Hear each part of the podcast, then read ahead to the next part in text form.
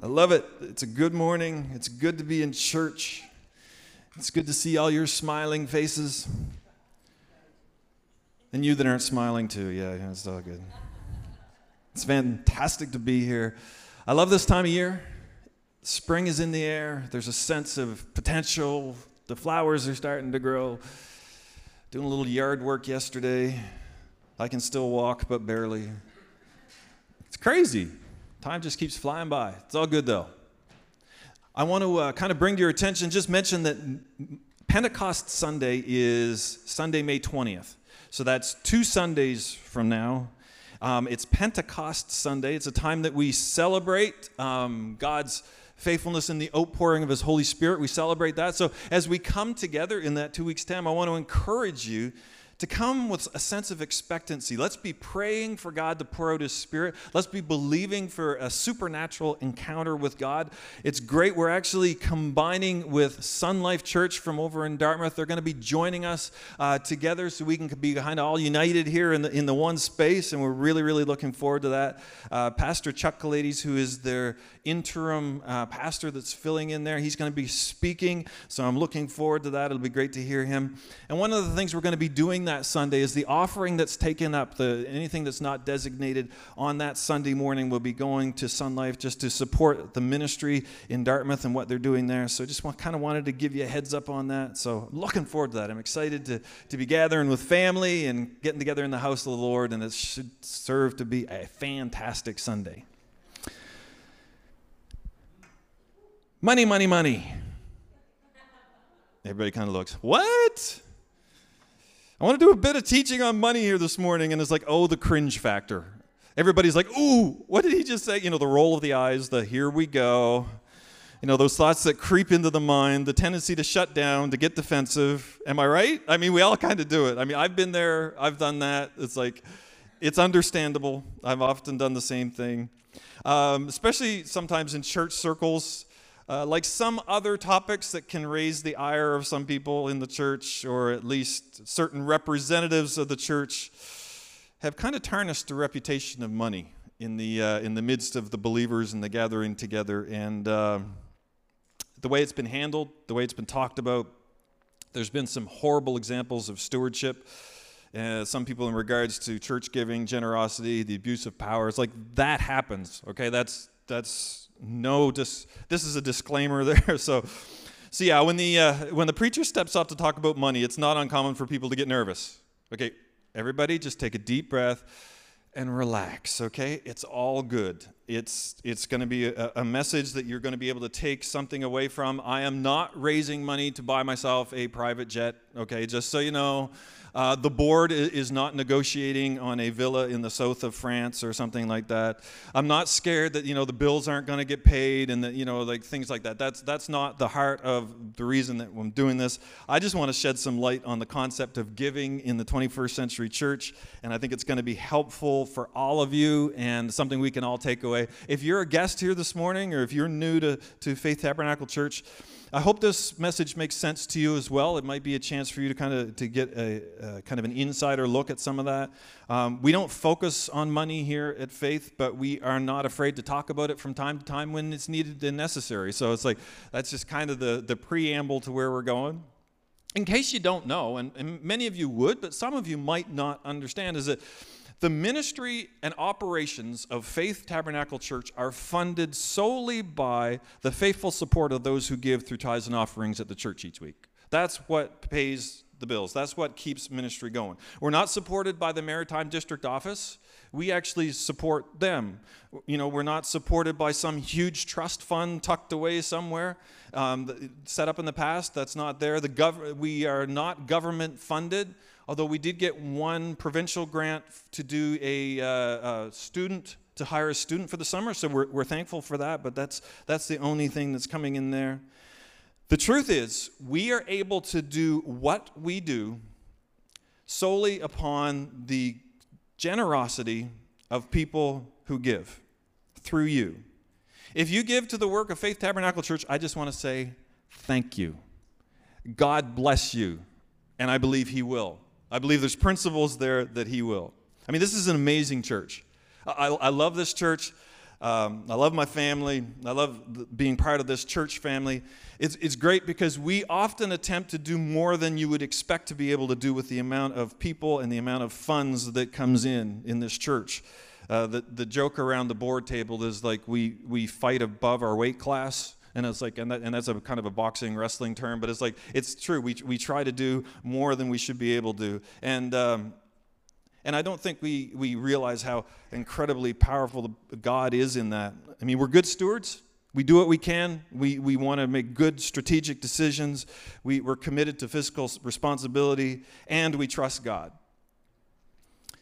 Because faith is more than the name of this church, it's how we operate. And we believe in the power of God in faith. And you are a faithful and generous congregation, and I love that. Because when we honor God with our wealth, we're in a healthy place. I absolutely believe that. It's a healthy place to be. It's true of our church, but it's also true of every individual. And I think it's a good place to start to say that everything that we have is God's anyway. Really, we're starting from that place of it's God's anyway. I don't think we realize sometimes how gracious God is and how prone we are to forget that He is our source. Because ultimately, God is our source. God is the means by which we can do what we do. In Deuteronomy, which is in the Old Testament, in Deuteronomy chapter 8, Moses is speaking to the nation of Israel. Okay, they've been in captivity in Egypt. They've come out of that captivity. They've been traveling through the desert. God has miraculously provided food, water, protection on their journey throughout that time and they're looking towards entering the promised land. So they're coming into the land of Canaan. They're about to do that. And Moses, he's gone over the Ten Commandments again and, and talked about the covenant that they have. And then he gives them some instructions about dividing the land among the tribes. And he says this in Deuteronomy chapter 8, starting at verse 17, reading from the NIV. Deuteronomy chapter 8, verse 17 and 18 in the NIV, and it should be up on the screen as well. So he's warning them, guys, like, don't get too self sufficient here. You're about to go into the, the promised land, flowing with milk and honey. It's going to be great. And he warns them with this You may say to yourself, My power and the strength of my hands have produced this wealth for me. He says, But remember the Lord your God, for it is he who gives you the ability to produce wealth, and so affirms his covenant which he swore to your forefathers as today. So he says, Hey, remember, God gives you the strength to do it. There's nothing wrong with working hard to make a living. I, actually encourage that. That's important. There's nothing wrong with setting goals and achieving financial gains. I think that's important. It's good stewardship. But we must remember that God, remember God in all of that. Like, don't forget God. Like, in the midst of working hard, in the midst of making good choices, in the midst of all those things, remember God in the process. We honor God with our time, as an example. We honor God in, in our time by setting aside a day of the week. In our culture, it's Sunday, and they call it a Sabbath. We make that day special by worshiping together on Sunday. It's the first day of the week, and we honor God that way with our time. We honor God with our finances by tithing, something called the first fruits in the Old Testament. It's a way to honor God with our wealth, with our resources. Proverbs chapter 3, verses 9 and 10, again from the NIV. Proverbs chapter 3, verses 9 and 10. It says, Honor the Lord with your wealth, with the first fruits of all your crops. Then your barns will be filled to overflowing, and your vats will brim over with new wine. Now, this is a principle. It's a principle of blessing. It's a promise in the Old Testament. Not many here this morning have barns or vats, unless you happen to be a farmer or own a vineyard, but the principle still applies. I mean, I grew up on a farm, so it's like a full barn is a good thing, especially in the fall. And it says, if you honor God with the first of the return of your labor, then God will bless the rest. I mean, that goes counter to our human nature. I mean, I know it does. We, we fight this all the time. If any of you are, are parents out there this morning, you know how quickly that beautiful little angel, pure and sweet, how quickly they learn to say the word mine. True, isn't it? Mine. Mine. Right? That's I mean it's so so quick that we learn that. You know, yes, we're beautiful, sweet and all that stuff, but mine. And you know what? We never grow out of that, really. It's, it's kind of in there. Now, we do learn to overcome it. We learn to, to operate in the power of God to overcome our tendency to say, mine. But think about it with your time, with your finances, ladies, with your chocolate. Like, just think about those different things, like mine. Right? So, like, those things come up and we, and we think about that, but we overcome that. We push through that. And as we do that, we just learn to allow God to teach us to be generous. And the idea in the Old Testament was to show priority and recognize God's provision by giving back a portion of the harvest as an offering to God. So they were actually taking some of the harvest and, and bringing it to the temple. And it's the first, first fruits. It's the first, not the leftovers. And God says, when they do, it's like, guys, you honor me with that stuff. You put me first. It's, he says he will bless them abundantly in a more than enough kind of way. And that's his promise in the Old Testament. That's what we read in Deuteronomy. That's what we read in Proverbs. Many other scriptures in the Old Testament talk about that blessing. Now, you might be thinking, well, that's Old Testament. We're not in the Old Testament now, then we're not under law. That is true.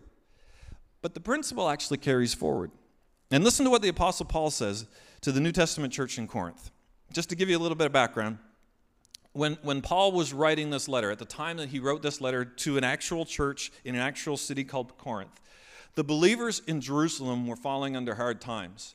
They were, um, they were being persecuted. The believers in, in the Jerusalem church were being persecuted. Many of them were losing their jobs. There was a, there was a, a bit of a famine in the area. So they were, many of them were, were facing hardships and going hungry.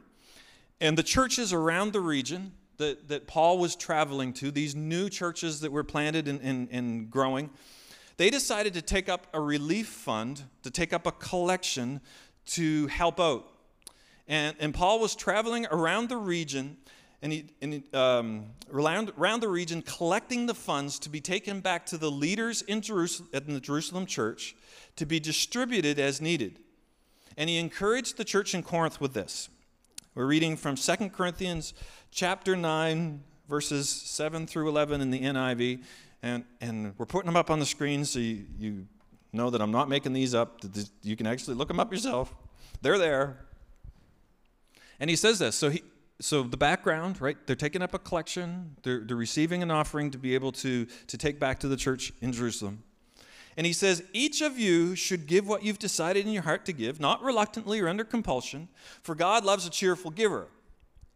And God is able to bless you abundantly, so that in all things, at all times, having all that you need, you will abound in every good work.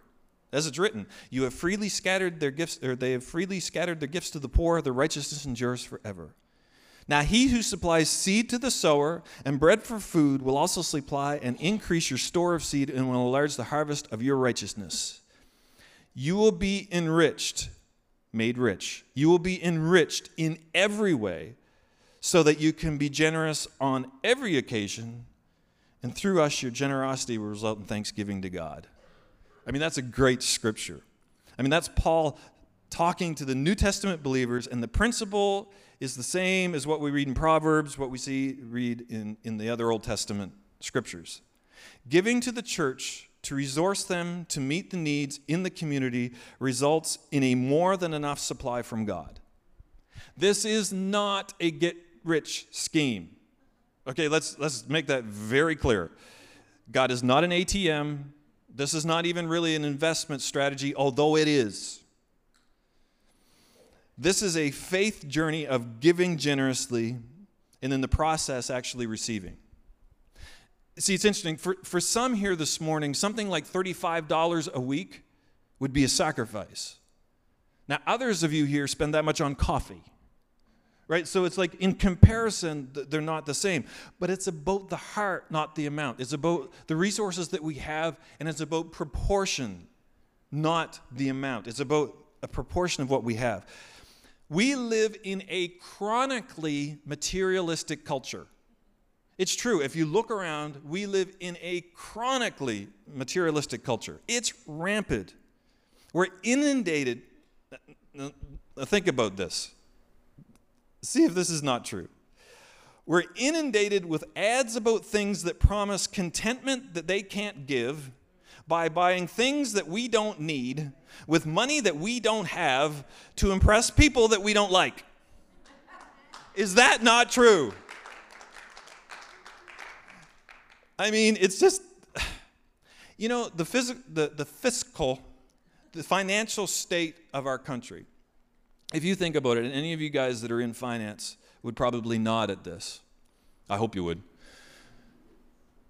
If the prime rate, if the prime interest rate was to go up even 1%, like a whole percentage point, there's many households in our country that wouldn't be able to make ends meet with the indebtedness that we carry.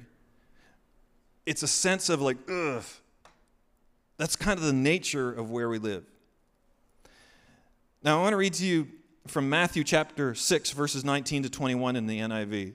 Matthew chapter 6. We live in that reality. It's, it's crazy. But Matthew chapter 6, starting at verse 19, says, Do not store up for yourselves treasures on earth, where moths and vermin destroy and where thieves break in and steal, but store up for yourselves treasures in heaven. Interesting.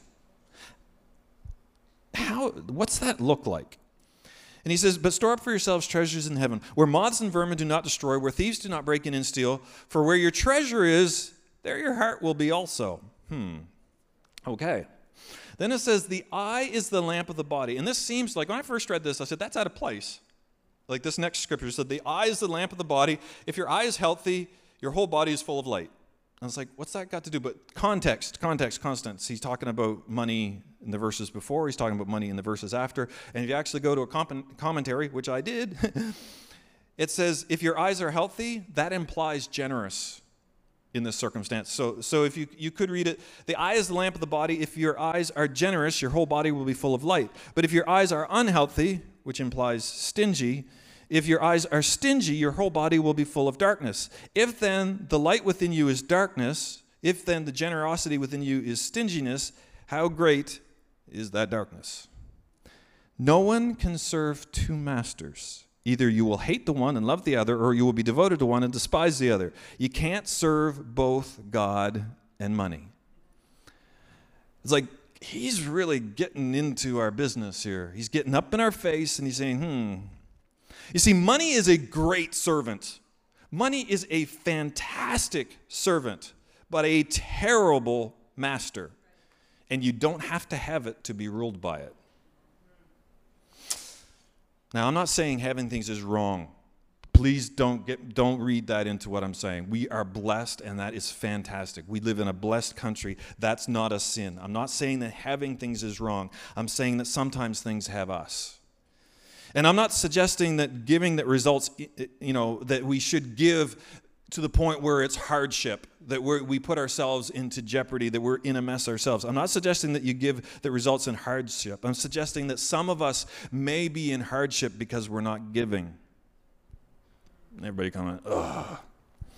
Say amen or ouch, and just see, when it was pews, I was good. Nobody could throw anything, but now it's like uh, I'm watching for chairs, right? 2 Corinthians chapter 8, verses 12 and 13. And believe me, I'm preaching to myself here this morning. It's all good. 2 Corinthians chapter 8, verses 12 and 13. Paul, again, um, I really encourage you to read 2 Corinthians chapter 8 and 9 when you go home from here, remembering the context of the offering for the Jerusalem church and so on. So he's still talking to the, the church in Corinth, and this goes right along with the other scripture I pulled in there. And he says, For if the willingness is there, if you're willing, the gift is accepted according to what one has, not according to what one does not have. Getting that? All right? It's acceptable according to what one has not according to what one does not have. Our desire is not that others might be relieved while you are hard pressed, but that there might be equality. As I said, I encourage you to read, read all that together. See, ultimately, God doesn't want your money, He wants your heart. And if God has our hearts, He has our money, our time, our willingness, our resources, our hopes, our dreams. Like He has it all. So don't. This is a message about money, and yet in some ways it's not. He wants our hearts. And that's important because that's really where we want, because it says, you know, treasure, hearts, how they're linked together. We want to make sure that God is at the center of this all. 1 Timothy chapter 6 verses 17 to 19 and again context. Paul is writing to timothy who is a young leader. He's been put in he's been put as, a, as a, an overseer of a church and he's he's doing a great job there. And he, he paul is like mentoring him. He's feeding into him. He's explaining some things to him. And he's speaking to timothy. And he says this in 1 timothy chapter 6 starting at verse 17 niv it says this command those who are rich in this present world not to be arrogant nor to put their hope in wealth, which is uncertain, but to put their hope in God, who richly provides us with everything for our enjoyment. I love that scripture because he's not condemning those that have money. He's not saying that there's anything wrong with that. He's, you know, he's saying, you know, it, just warn them. Don't be arrogant. If you've got money, don't put your hope in it. Put your hope in God. God provides richly for us to enjoy. It's like it's nothing wrong with enjoying what you have. And he says, Command them to do good, to be rich in good deeds, to be generous and willing to share. In this way, they will lay up treasures for themselves. Remember, we backed up there It's like, hmm, what's that look like? You know, laying treasures in heaven, like don't put treasures on earth, treasures in heaven. And it says, in this way, they lay up treasures for themselves as a firm foundation for the coming age, so that they may take hold of the life that is truly life. Jesus said, I've come that you might have life and life in abundance. Jesus said, I am the way, the truth, and the life. We, we, we sang that this morning. We're talking about having a sense of really, really living, really enjoying life, a true life. And that comes through generosity, where we're not ruled by our finances, but we rule over our finances. We're good stewards, we're generous. generous. Investment is a reflection of the heart. Where your treasure is, your heart will follow. And again, uh, I want to I want to again say thank you for how faithful that this is a faithful church. I mean, God bless you. And if, I, if you haven't yet, I want to encourage you to reflect on what the Bible says about giving and consider, consider how you might apply that to your present situation. Like it's important that we, we think about these things. Sometimes we just kind of bump along and, and we kind of get to a certain point and we wonder how we got there. And sometimes that's true of our finances as well. And so I just encourage you to do that. Um, I'm actually going to ask the, the team to come back as, uh, as I continue down through the last of this. In, in this building, in, in the month of April, in the month of April alone, there's been four community concerts in this room where the community has come in, in this building. That's not counting an international tattoo supper that was in the lower auditorium, the seniors exercise groups that meet here, the Golden Treasures Luncheon, the Iranian service that, that they hold here weekly, the Filipino service that's held here weekly, the church down the road that used the building for baptisms the same way that we did baptisms here a couple weeks ago because they don't have a baptism tank of their own, all without charging for facility use. It was provided free of charge to all those groups. Um, and you might say, well, why would we do that? Why wouldn't we charge? I mean, it's a great facility. Why would we just offer it without charging to the community? Because we are blessed to be a blessing. Because we are the city's church. Because we are being missional. Because this building is a tool to reach our city, not a fortress in which to hide from it. Can I get an amen? Yeah because we believe generosity reflects the heart of God, and that's made possible because people give. That is awesome. I love it we can do that, and it's intentional and it's ongoing and it will continue. You know, we've been able to upgrade this building because people give.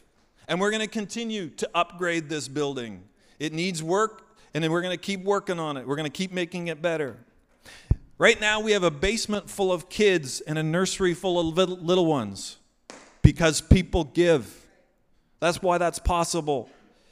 We have a standing in the gap ministry to people living on the streets and a van to go with it because people give. We run G Rock, ministering to kids at risk because people give. We're able to support missionaries like Harlan and Helene Purdy, who were here last week, and the Webbs, who are going to be here in July. Why? Because people give. We baptized seven people here a couple weeks ago in a little tank that's behind that screen. We were able to do that because people give. We're going to reach further into our city with the gospel of Jesus Christ this year than we ever have before because, because faithful people like you and me continue to give. Sometimes when it hurts, but always for the glory of God. Stand to your feet.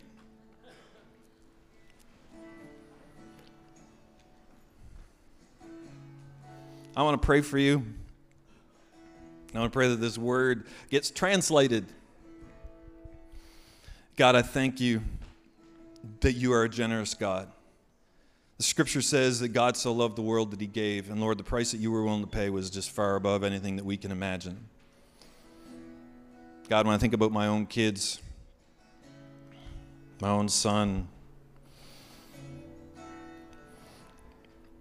to think of sacrificing him for a bunch of yahoos like the rest of it is just the rest of us is just not even on my radar. But god you look through a different lens than we do. And god so i thank you for your generosity. And lord i pray lord as i've shared these thoughts as i've shared your scriptures as i've shared these different verses and references lord i pray god that you would translate that into meaningful um, helpful blessed information for folks Lord, that the heart of what I was saying would be, would be your heart for your people.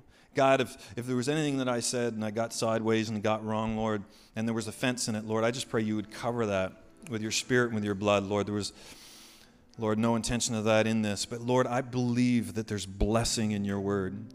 Lord, I believe that there is blessing in obedience to your word. And Lord, I believe that there are folks here this morning, Lord God, that Lord, that the truth of your word is going to unlock blessing in their lives. So, God, I just pray that you will do that even now. Lord, that you will unlock things in people's lives that will, that will bring life, will bring resources, Lord, will bring truth. And God, as we stand here together, unified in your spirit, unified in this place, God, I pray you would continue to pour out your spirit, that you would continue to pour out blessing. And God, we're going to continue to give, God, because we look around us, we look in our city, we look at this building, we look at so many things, ministries, opportunities, Lord. There's so much to be done. There's so much need. There's so much opportunity. God, I believe we live in a city of opportunity where the opportunity for ministry has been greater than it has ever been. And the opportunity for this church and the churches in our city is greater than it's ever been. And God, we want to resource that. We want to get behind that. We want to see lives transformed for the glory of God. We want to see families redeemed for the glory of God. We want to see those without to have for the glory of God. We want to see those down lifted for the glory of God. We want to see those without. Lord, blessed, shaken down, running over with the blessings of God. So, Lord, we thank you for your faithfulness to us in Jesus' name. Talked about God's generosity, and that's never more reflected than in the cross and what he was willing to do for us on the cross. And we're about to go into communion here this morning. I'd ask the, the communion team to be able to come and, and do that. That let's remember, even as we take communion this morning, the cost and the investment that God was willing to make in us as we reflect on that ourselves.